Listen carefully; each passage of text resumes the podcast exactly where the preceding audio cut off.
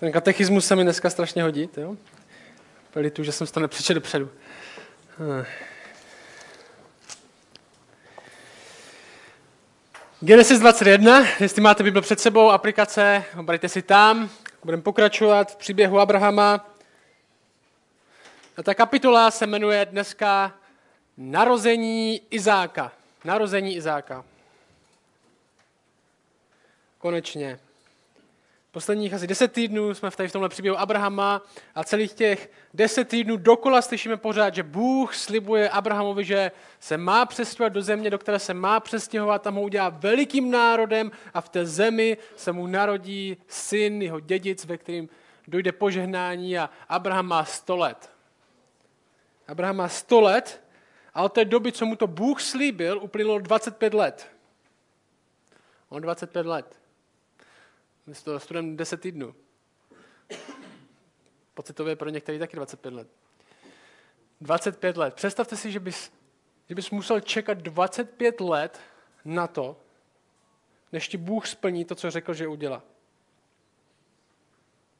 Přemýšlím, kdyby mu to Bůh dopředu řekl, běž do země, kterou ti ukážu, dám ti potomka, všechno bude dobrý, bude to tam požehnání, dojdeš skrze něj, malá poznámka po čaru, ale bude to trvat 25 let. A to by bude 100. Tvé manželce taky. Tak nevím, jestli by do toho Abraham vůbec šel. A Bůh mu to neřekl. Bůh řekl, běž tam, dostaneš potomka, bude z tebe národ, dostaneš zem. Abraham čeká 25 let, nemá ani jedno. A teďka konečně 21. kapitola narození Izáka. A my jsme hodně mluvili o tomhle. Bůh si dělá a vede věci tak, jak sám chce. Ne tak, jak by lidi očekávali, že budou. Jeho, jeho načasování je lepší než naše, i když mu nerozumíme, i, když mu, i kdybychom možná my, kdyby jsme to měli v režii, tak bychom to udělali jinak. A tohle nás provází týden co týden. A minule jsme měli, měli tohle. Ptali jsme se na otázku, jak musím jako křesťan, nebo jak musím jako člověk vypadat, tomu, aby mě Bůh použil. Že my věříme, že Bůh pracuje skrze lidi. A ta otázka je, jak musím vypadat, to musím všechno mít, aby si mě Bůh něčem použil. A na tomhle celém příběhu, na té genesi, co studujeme, jsme se naučili tohle. Bůh nepoužívá lidi, protože by byli strašně použitelní. Protože by měli všechno vyřešené. Bůh si nepoužívá lidi, kteří by vůbec nepochybovali. Že ten Abraham a Sára to nejsou žádní lidi s dokonalou vírou. Jejich život není životem, kdyby měli všechno vyřešené, kdyby každou neděli chodili do kostela, s ničím nebojovali, pomáhali dalším párům, jak vyřešit své manželství. Ne, úplně naopak. To jsou lidi, kteří nemají moc dobře vyřešené své manželství, jsou to lidi, kteří neustále pochybují o tom, že Bůh splní to, co jim zaslíbil. Takový kolotoč. A každá kapitola další kolečko v tom kolotoči. Stejně jak ta 21. Takže první verš. 21. kapitoly. Hospodin navštívil Sáru, jak řekl, a splnil Sáře to, co prohlásil. No, tak začíná ta první kapitola. Dneska je fakt těžký, čemu věřit. A poznat, čemu se dá věřit. Já jsem se díval na takový graf a ten ukazoval, čemu lidi důvěřují, co lidi považují za důvěryhodný zdroj informací. A víte, co bylo na posledním místě? Spravodajství. Což bylo, co říkal taky zajímavý. Byly, předtím byly sociální sítě, i vláda byla před spravodajstvím. Proč? Proč to tak je? Dřív to tak nebylo. Proč to tak je? Dneska je fakt těžký zjistit, jestli nemá někdo nějakou agendu, s tím, když nám něco říká, nebo když, když někdo dělá nějaký zprávy, jestli nechce tím náhodou, jestli to není nějak politicky zabarvený, nebo to nedělá jenom ze svého úhlu pohledu, je dost těžký říct, co je objektivní. Proč by, proč by nemá, nemá někdo nějakou postranní agendu, nemá někdo, proč by někdo se zajímal o to, že já dostanu objektivní zdroj informací? Co je pro tebe důvěrhodný zdroj informací? Internet, kamarádi v práci, jak víme, že budou mluvit pravdu? Jak víme, že, nám, že jim bude záležet na nás? A to, co se tady dozvíme, je tohle. Bůh splní to, co řekne. Bůh splní to, co řekne. Jemu slovu se dá věřit. My věříme tomu, že Bůh mluví pravdu, protože Bůh sám je ochotný zemřít za nás, aby jsme znali pravdu. Jemu slovu se dá věřit. To je jeden z důvodů, proč na kostele jinak studujeme tady tuhle knížku. Protože věříme, že skrze ní Bůh mluví k člověku a mluví pravdivě a tomu slovu se dá věřit. Kultura se mění, lidi se mění, ale to, co Bůh řekne, to platí. I když na první pohled to může zdát bláznivý, i když na první pohled to může zdát, jako by to vůbec nešlo. Že neplodná Sára, že se jí narodí dítě. A v Česku bude větší a větší tendence přestat důvěřovat tomu, co říká Bůh. Hledat nový zdroj informací o tom, o čem je život, jak bych měl žít, čemu bych měl důvěřovat. A ty důvody opustit to, co Bůh říká, budou furt stejný, jako byly tady. A zase to moc složitý.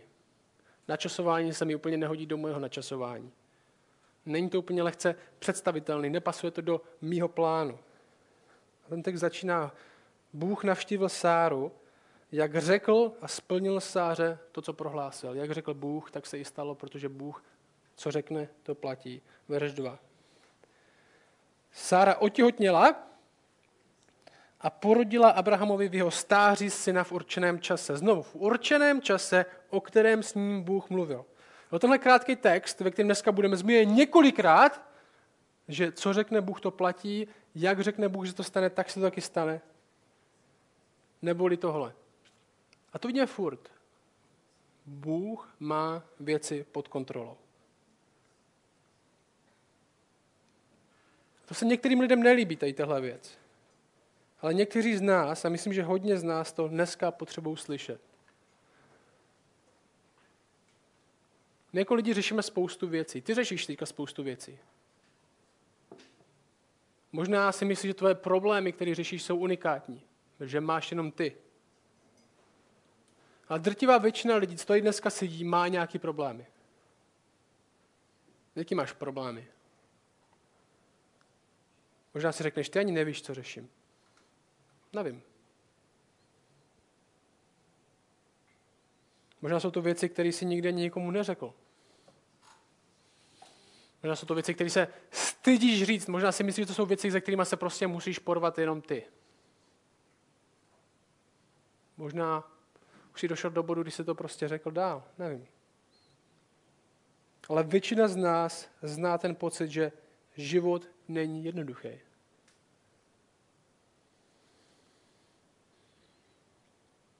Jsou problémy. Jsou problémy, které se nám nechtějí řešit. Jsou problémy, které musíme řešit. A jsme to právě my, kdo potřebujeme slyšet tady tuhle věc, kterou tenhle text znovu a znovu potvrzuje dokola Bůh má věci pod kontrolou. I tvůj život. I tvůj život. I když to zrovna nezdá. Já nechci, abys to jen věděl dneska hlavou. Tady tuhle větu, Bůh má věci pod kontrolou, taková jednoduchá věta. Já nechci, abys to jen věděl. Já chci skutečně, abys to dokázal zažít. Co to znamená zažít, že Bůh má věci pod kontrolou v tom, co se mi dneska děje? Nejenom nějaký slogan, nejen nějaký kliše, který si můžu dát někam na tričko a, a mi to jako nějaký pozbuzující citát, ale skutečně zažít, že i když se mi děje tady tohle, i když nevím, jak dál, i když ne, si nedokážu představit cestu tady z toho, i když si nedokážu představit, jak by Bůh mohl v tomhle něco udělat. Bůh má věci pod kontrolou. Abrahamův život má Bůh pod kontrolou. Abrahamův život vůbec nevypadá tak, jak si to Abraham představoval, že bude vypadat. Že v 75 let v 75 letech, když má docela dobrou domácnost, to vypadalo, byl asi už bohatý předtím, se má odstěhovat do nějaké cizí země, kde jsou nepřátelé, kde byl hlad. A jeho neplodná žena má, má mu poradit syna, který bude otcem národu. A teď tam je 25 let a nic se neděje.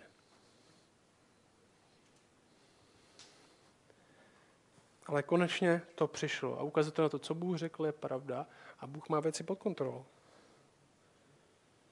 A život křesťana je taky dost o tomhle. Učit se důvěřit tomu, co to znamená, že má Bůh věci pod kontrolou. Já nechci, abys mi špatně rozuměl. Bůh má věci pod kontrolou, není jenom nějaká slava utěcha, že všechny tvoje problémy se nakonec vyřeší, nebo že nakonec bude v pořádku, co zrovna řešíš, nebo to půjde tak, jak jsi to představoval, ale bude to chvíli trvat. Ne, vůbec ne. Vůbec to nemusí tak, jak jsi představoval. Vůbec ty problémy se nemusí vyřešit. Možná to bude trvat díl, než si myslíš, ale půjde to podle toho, jak on chce, aby to šlo. Verš 3. Všechno, jak mělo být, se splnilo, to, co Bůh řekl, platilo. Verš 3. Abraham dal svému synu, který se mu narodil, kterému, kterého mu Sára porodila jméno Izák. Což má smích. Ha, ha, ha, dobrý vtip. Je nám sto let, co s ním budeme dělat? Ale znovu zopakovaný. Stalo se tak, jak Bůh řekl. To je divně napsané, že Abraham dal, dal svému synu, který se mu narodil, kterého mu Sára porodila. Ježi, proč tam píše třikrát? Jako, že jo, to je, stačí, stačí jedno napsat. A to je znovu to, že Bůh udělal tak, jak řekl, řekl že to udělal. Sára byla matka tohohle dítěte, už to není žádná služka, jak jsme viděli předtím, ale Sára doopravdy je matka tohohle dítěte, doopravdy to Bůh udělal tak, jak řekl, že to udělá. To je znovu v tom třetím verši znovu stalo se tak, jak Bůh řekl, že to se to stane. A teďka, co uvidíme, jsou reakce na to. Abrahama a Sáry, trochu jiný. Verš 4. Když bylo Izákovi 8 dní, Abraham svého syna obřezal, tak jak mu Bůh přikázal. Abrahamovi bylo 100 let, když se mu narodil syn Izák. Jo, to máme, Abraham pamatoval na tu smlouvu, kterou s ním Bůh uzavřel, ta obřízka těch mužů bylo znamení, že vy patříte do božího lidu, tohle je boží rodina, Abraham věděl, že to, co se mu stalo, že ten Izák, který se mu narodil, není žádná náhoda, že tohle je něco, co Bůh slíbil a proto se musí chovat tak, jak Bůh řekl. Takže se syna obřezal. Jak reaguje Sára? Sára, řekl, Bůh, Sára řekla, Bůh mi způsobil smích. Každý, kdo o tom uslyší, se bude smát se mnou. Verš 7. Ještě řekla, kdo by to jen pověděl Abrahamovi, že Sára bude kojit. A přece se mu v jeho stáří porodila syna. Že když jsme viděli v předchozích kapitolách v té 18. že když Bůh řekl ne, budeš mít syna, tak Sára se tomu vysmívala. Posměvačně, tohle nemůže být pravda, tohle, tohle nereálný. A teďka znovu se směl, ale už to není posměvačně. Už to je radostně. Dokonce se zdá, že jí nevadí, že se ostatní budou znát, smát s ní. Že to je dobrá známka toho, že chápe, že to, co dělá Bůh, dělá Bůh. Když vám přestane vadit, jak se na vás zdívají ostatní, a nebude vám vadit, že se budou smát, co se vám děje, to je dobrá známka, že chápete, že to, co dělá Bůh, dělá Bůh. A tady vidíme aspoň na chvilku převrat u Sáry. Aspoň nějakou radost. A Sára z Genesis, jak jsme ji četli, nebyla nějak doví jak zbožná žena. Za tu dobu, co jsme studovali ten příběh Abrahama, tak Sára pochybovala, vysmívala se. Nemáme tam žádný obrovský skutek víry, a naposledy, poslední věc, co jsme viděli u Sáry v té kapitole 18, bylo, že se vysmívala tomu, co říkal Bůh, že se stane. A nový zákon ní říká tohle, poslouchejte, Židům 11, 11. Vírou i sama Sára, ač byla neplodná, přijela moc k početí potomka a mimo svůj čas porodila, protože měla za věrného toho, kdo dal slib. No, to je napsaný v novém zákoně o Sáře. Vírou tohle, věřila v tohle, a když to čtu, tu Genesis, tak si říkám, jakou vírou? Musím to číst hodně, hodně zblízka, abych tam nějakou našel.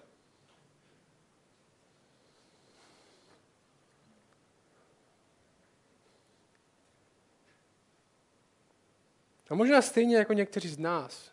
My jsme to trochu se o tom bavili minule, že kdyby někdo psal v našem životě knížku, kdyby vypíchl zvlášť ty slabé body,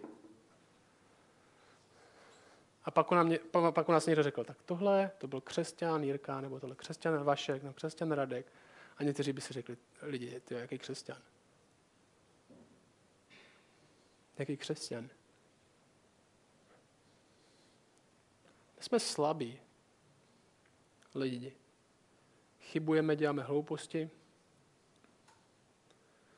Co je brutální, je, že církev není ani bezpečné místo, kde to můžeme přiznat.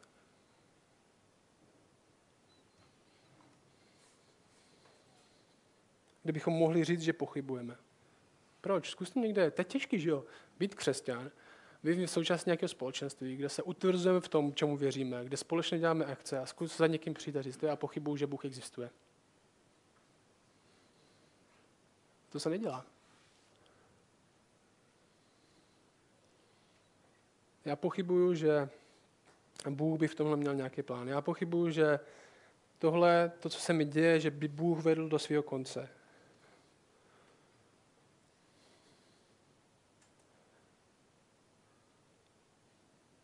Je to zajímavé, že církev není místo, kde tohle se může přiznat.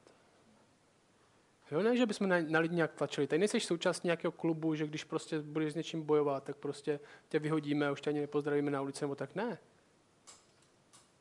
Ale máme v sobě daný, že jako dobrý křesťan, jako dobrý křesťan, jako správný křesťan bych neměl pochybovat, pochyby jsou špatný, pochyby nemůžu přiznat.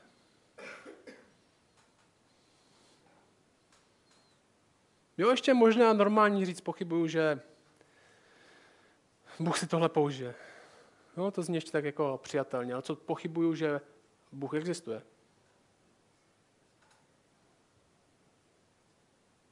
Pochybuju, že Bůh má mě vůbec rád. Pochybuju, že tohle se vůbec stalo. Já chci, aby jsme měli tu nejpevnější víru, jakou můžeme mít. Jsme měli tu nejpevnější víru, jakou můžeme mít. Zároveň musíme vědět, že víra není jenom nějaký objektivní stav mysli, který je na určité hladině a buď ho máš nebo nemáš. A nikdy se nemění, nikdy nekolísá. Může, už když jsi jenom křesťan, tak už může jenom růst. Ne. Nebo že Bůh jenom jedná s lidma, kteří nikdy nepochybují. Nebo že Bůh jenom jedná s lidma, kteří mají tu největší víru. A s tím mají lidi problém. Lidi, kteří si myslí, že víra je jenom nějaká věc, co mám v hlavě. Mě psal jeden kluk, který měl, měl s tím problémy a říkal, jak funguje víra a jak jsem, když jsem ospravedlněný vírou, tak jak to funguje, když spím. To znamená, že nejsem křesťan, když spím, protože jako v nic aktivně nevěřím. Nebo co když pochybuju, tak najednou nejsem křesťan, pak jsem křesťan, nejsem křesťan, jsem křesťan. Já jsem nad tím přemýšlel, říkal si, proč máme tady tenhle pocit. Já myslím, že jsem, nevím teda, jestli jsem na to přišel, jo? ale myslím, že jsem na něco přišel minimálně. Zkuste si představit, jako kdyby naše víra, řekněme, že tady tenhle svět by se hroutil, šel by do záhuby a přišel by týpek za náma a řekl, ty jo, na krásný mám letadlo.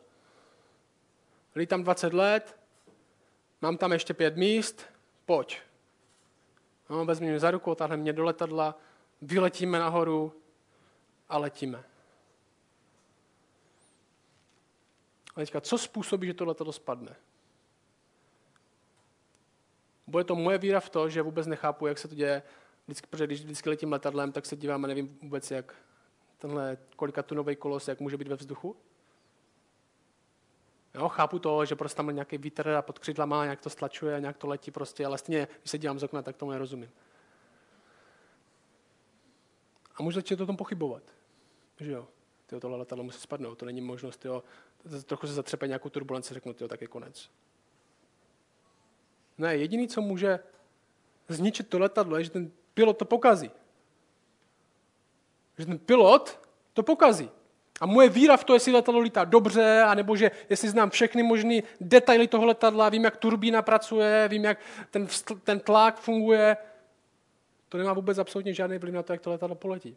A my si někdy myslíme, aby naše letadlo letělo, aby naše křesťanství fungovalo, tak musíme znát odpovědi na všechno. Musíme znát odpovědi na všechno. Když pochybujeme tady o tomhle, tak nám pravděpodobně hrozí zřícení. Myslíme si, že naše víra, že víra, to, co zachrání člověka, je víra v naši vlastní víru. Že křesťani musí věřit, že dobře věří. Že křesťani musí věřit, že dobře věří. Že silně věříme. Ale zároveň ten židům, to jak mluví o Sáře, říká tohle. Přijela moc k početí potomka mimo svůj čas, porodila. Proč? Protože měla za věrného toho, kdo dal slib. Protože věřila, že Bůh to nějak udělá možná. Ne, že ona je dostatečná, ne, že ona má dostatečně silnou víru, že Bůh ji musí použít, ne, ale že pilot je dobrý. Nechápu, jak tohle... A někdy si to musíme přiznat, nechápu, jak tohle funguje. Nechápu, jak tohle funguje, nevím, co tady bude, ale pilot je dobrý. Ale pilot je dobrý. V tom katechismu tam bylo napsané, že víra je srdečná důvěra. Mně se mi líbilo. Srdečná důvěra. Není to ani intelektuální přesvědčení, ani absence pochyb, ale je to srdečná důvěra v někoho, ale ne v sebe. Verš 8.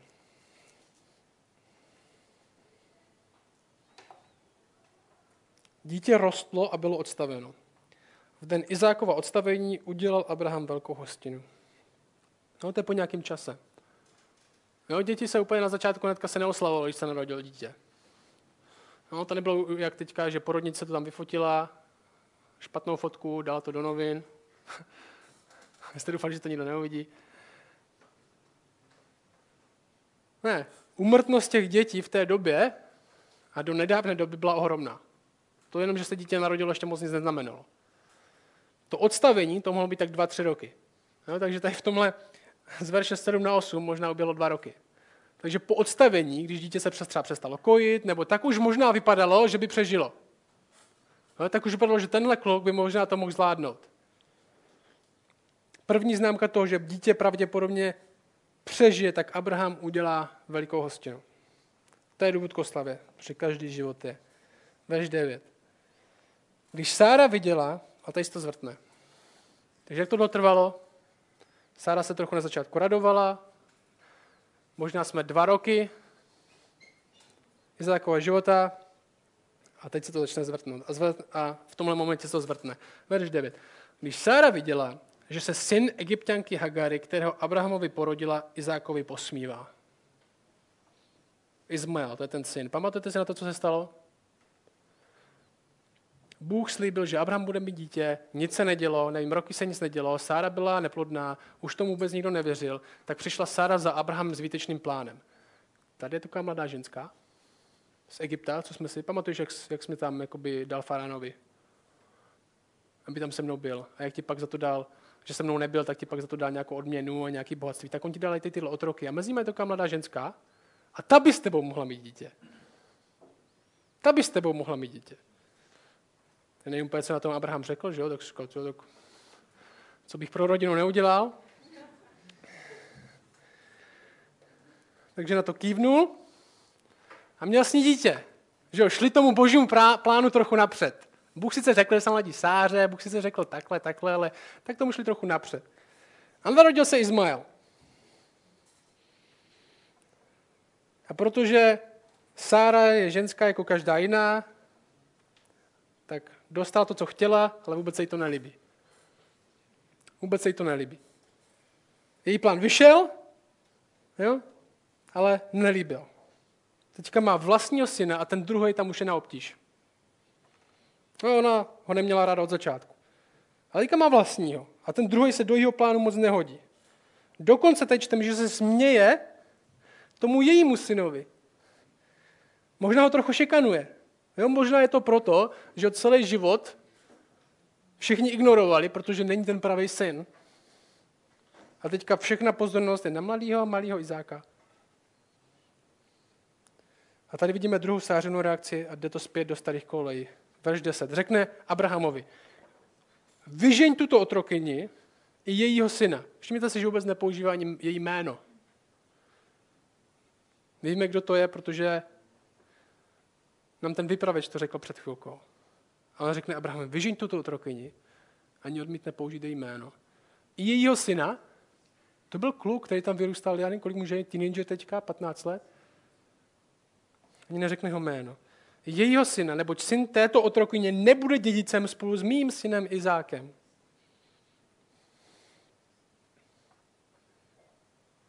Sara se bojí, že by Izmael, ten syn Hagary, nějak zmařil plán toho, že by se Izák stal dědicem, i když Bůh řekl, že to tak bude. Jo, sice tohle všechno dostal od Boha, jo, i když tohle Bůh udělal, jo, bylo to neuvěřitelné, ale už je to dva roky. Co když v tom bezpečnosti Bůh nepracuje? Co když tohle všechno byla náhoda? Co když vlastně tady ten Izmael, který je starší, který se mu posmíhá, šikanuje toho malého, vypadá silnější, co když vlastně ve skutečnosti on se stane tím dědicem a ne můj syn Izák. Jo, i když to Bůh řekl sice. Tahle kapitola je hodně tady o tomhle. Bůh řekl, že se stane, co se má stát. Bůh udělal to, co slíbil, že udělá. Lidi na to reagují možná s nějakou radostí na chvilku, ale neuběhlo moc času a lidi znovu pochybují, myslí si, že to, co dostali, si musí ubránit, to, co dostali zdarma, si musí znovu vybojovat a jde to zpátky do starých kolejí.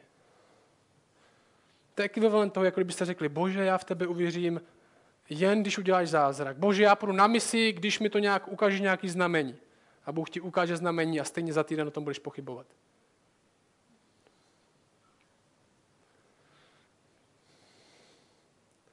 Není pochyb, že tohle nebyl plán člověka. Že jo? Abraham měl 100 let a Sára byla neplodná. Co, a ještě jim to Bůh řekl, že přesně na rok se tohle stane a všechno se stalo tak, jak má. Dva roky uplynuly a už to nikoho nezajímá.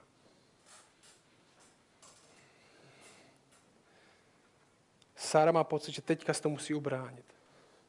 Že se to musí bojovat, že musí... Jak moc znáš tenhle pocit ty? Ani nenazývá jménem, ani jeho syna, jsou to pro ně nějaký lidi. A vyženě ven znamená v podstatě zabíje. Vyhnat matku s dítětem na poušť, co uvidíme v, další, v dalším týdnu, je v podstatě zabít je. Zabít je. Tomu říká, zabíje. Odstraň je tady z toho plánu, protože tohle může absolutně ohrozit moje naděje. A Abraham se na to dívá jinak. On nechce Izmaela vyhnat. Má ho rád, je to jeho syn, že jo? Pravděpodobně spolu chodí na les, do lesa, on učil střílet z luku. Verš 11 říká, Abraham z toho byl velmi skleslý. A to je jiná reakce. Proč to byl? Byla to záležitost jeho syna. Tohle nebyl žádný kluk, co vyrůstal někde v nějaké nevesnici, tohle nebyl žádný kluk, co byl daleko, tohle byl kluk, který s ním byl v té domácnosti furt. A Sara mu řekne, vyženě zabije a Abraham je na dně. Verš 12. Bůh však řekl Abrahamovi tohle. Nebuď skleslý kvůli chlapci a své otrokyni. Poslechni Sáru ve všem, co ti říká, protože v Izákovi bude povoláno tvé símě. Syna otrokyně také učním národem, protože je tvým potomkem. Hospodin zasahuje. Řekni to, co chtěla Sára, udělej to. Neboť o něj se taky postarám. Oni se taky postarám. Neumřou, ale kvůli tobě je požehnám. Co se stalo? To je poslední verš, který dneska přečteme. Abraham stal časně ráno, vzal chléb a měch vody a dal ho Hagaře. Položili to na ramena a poslali s dítětem pryč. Ona odešla a bloudila v pustině Beršeby.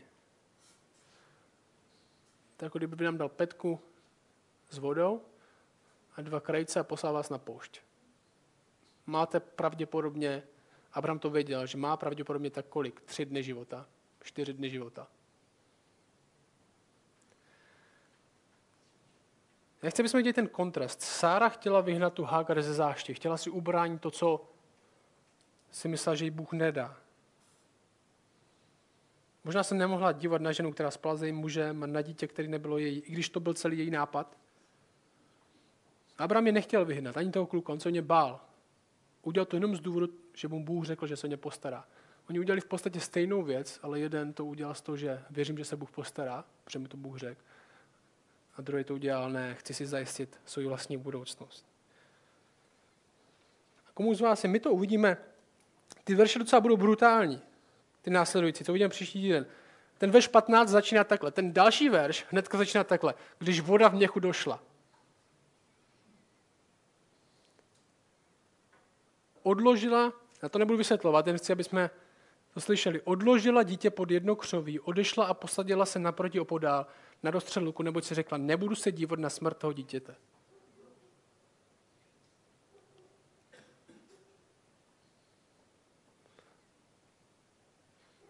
To vás musí zasáhnout, jestli jste rodič. Když jste na tom tak špatně, že si říkáte, absolutně umřeme my dva a já dám své dítě, abych to neviděl. To Sára způsobila. Já když to tak jsem začal naštvaný na tu Sáru, jak tohle mohla udělat. Kolik toho Bůh pro ní udělal, kolik to Bůh jí splnil, všechno to, co řekl. I potom, co to splnil, to, co řekl. Sara vypadala v pohodě v momentě, kdy se Izák narodil. Viděli jsme, že se upřímně radovala, oslavovala. A po nějaké době, možná ty dva, tři roky, to hodně vyprchalo. Zapomněla, že Bůh dokáže jednat, zapomněla, že Bůh má věci pod kontrolou, zapomněla, že si nemusí násilím vybojovat to, co jí Bůh slíbil. Zapomněla a bere věc do vlastních rukou.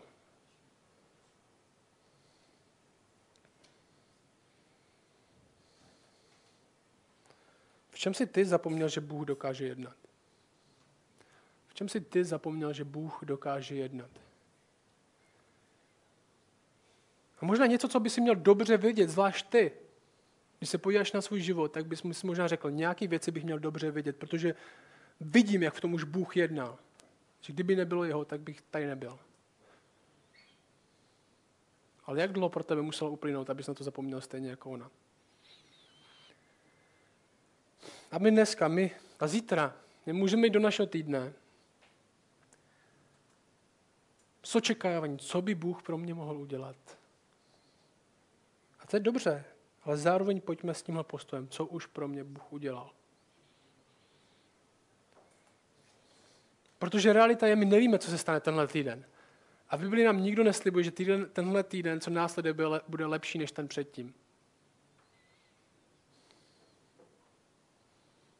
Nevím, jaká zkouška nám přijde do cesty. Nevíme, co Bůh udělá následující týden, ale víme, co už udělal vůči nám. Proč my dneska můžeme důvěřovat Bohu? Co nám říká život a smrt Ježíše Krista o tom, jak bychom my mohli důvěřovat Bohu? Co nám to říká o načasování? Jaký Bůh má pro lidi? Když se podíváme na Ježíše, co nám jeho život říká o božím načasování a využití. Když umřel, když byl mladý, no, 33. To není tak starý. Ještě nestihl pořádně nic udělat, něco nakoupit, třeba se na nějaký pořádný bydlení. On neměl, neměl kde bydlet, neměl v svůj dům ani. Nebyl vlastník nemovitosti. Nenašel si manželku ještě, ještě nevydal žádnou knížku. Ježíš nikdy necestoval více jak 200 kilometrů od svého domova. Nic pořádně neviděl. V nejhorším možným čase, v nejlepších letech zemřel. Zrovna to vypadalo, že se mu dařilo získat další učedníky. Finish. A Bible o tom mluví, tohle Bůh načasoval. I když by všichni ostatní řekli, tohle je bláznosti. Co další nám ukazuje život Ježíše Krista? Že Bůh má i bolest pod kontrolou. Měl, nějaký, měl Ježíš nějaké problémy? Nikdo mu moc nevěřil, jeho učedníci nic moc nechápali, že jeho oblíbená přezdívka pro jeho učedníky byla vymalověrní. A co ta bolest na konci, to taky není nic moc. V tom přece nemohl být Bůh. Kdyby v tom byl Bůh, tak by to udělal jinak. A Biblia říká, právě proto, že v tom byl Bůh, tak tohle udělal. Dokonce říká, tohle je bláznoství pro lidi, kteří tomu nevěří. A vy věřící, kteří jste tady, tak máte něco podobného se Sárou a Abrahamem. První Petrova, si píšete poznámky 2-3, tomu říká tohle. Vy jste okusili, že Bůh je dobrý. Ona říká, že jestli někdo je věřící, jestli někdo je křesťan, tak minimálně ví tohle. Okusil, co není jenom hlavou ví, nebo přečetl si v nějaké knížce, nebo viděl na YouTube. Okusil, zakusil, prožil, že Bůh je dobrý vůči němu. Že takového člověka, jako seš ty, i takového člověka, jako jsem já, tak Bůh řekl, já budu s ním. Já na něm budu pracovat. Já v něm budu pracovat. A Petr tomu říká, abyste okusili, že Bůh je dobrý. Zažili jste dobrotu nad vaším životem, takže jste uvěřili. Takže jste reálně zažili to, co nabízí On. I když kolísáte, i když je to pro některý dávno, Ten moment byl. Bůh jednal a Bůh jednal s tebou. A způsob, jak se k tomu vrátit, není ten, že se budeme přesvědčovat o síle naší víry. Nebo že budeme předstírat, jak silná naše víra je. Protože si nejsi hlupák, teď ti za chvíli dojde tvoje vlastní divadlo. Ale že budeme společně hledět na toho, kdo věrný je. A to nejsme my. Ani já, ani ty. Síla jeho věrnosti vůči nám slabým. Síle jeho korigovat tohle letadlo, ve kterým jsme. Ne v naší síle to všechno chápat, nebo si myslet, že my bychom to zvládli líp. Když odmítneme lži, jak náš život musí vypadat, že musíme být zdraví a úspěšní, jestli následem Boha. Protože jestli je pravda, že musíme vypadat zdraví, úspěšní, bez problémů, když následem Boha, tak tohle moc neplatilo pro Ježíše Krista, který docela dost následoval Boha, jen aby nakonec umřel ve 30. My následujeme ukřižovaného Krista. Míra úspěchu není, jak jsme efektivní před světem. Míra úspěchu není v tom, kolik toho pevně držíme ve své moci. Míra úspěchu není ani absence bolesti. Úspěch je víra v to a důvěra, srdečná důvěra v to, že on má věci pod kontrolou, ne já.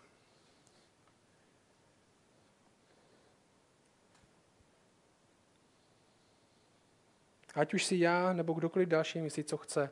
Ať už mě svět zbožňuje nebo ne. Nebo se mi směje. Je to rozpomenutí na to, kdo je Bůh, jak jednal a jak řekl, že bude jednat. To je důvěra v jeho věrnost, to je síla v naší slabosti.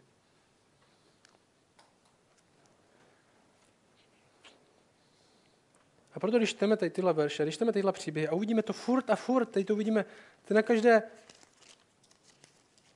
Bůh k lidem mluví, Bůh jim dělá zázraky. Je jediný dobrý, jediný člověk, o kterým není nic negativního napsaný v celé Genesis, a to je Jozef. No, ten je na konci. Ten je jaký frajer. Zajímavý taky jediný člověk, ke kterému Bůh přímo nemluvil. No, dal mu výklad dvou snů. A pak většinu času svého mladého života strávil ve vězení. Nespravedlivě. A Bůh mu neřekl ani prd. A teď těm Bůh mluví, dělá zázraky. Pochybují, nevěří, kolísají.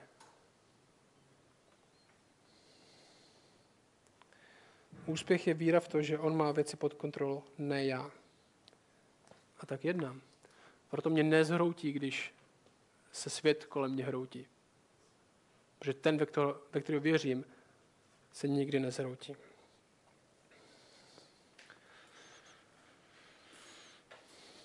Tě prosil, abys nám tohle dal pochopit, aby nám to dokázal prožít, aby to bylo pozbuzení pro naše srdce, zároveň napomenutí v tom, kam dáváme svůj důvěru, v čem vidíme úspěch. Aby se nás odzboril z toho, že si snažíme budovat vlastní budoucnost bez ohledu na to, co jsi řekl ty. Že v hodně věcech nedůvěřujeme v to, že ty máš věci pod kontrolou, nebo že ty máš možnost nějak zasáhnout a uchylujeme se ke všem možným taktikám a špatným rozhodnutím.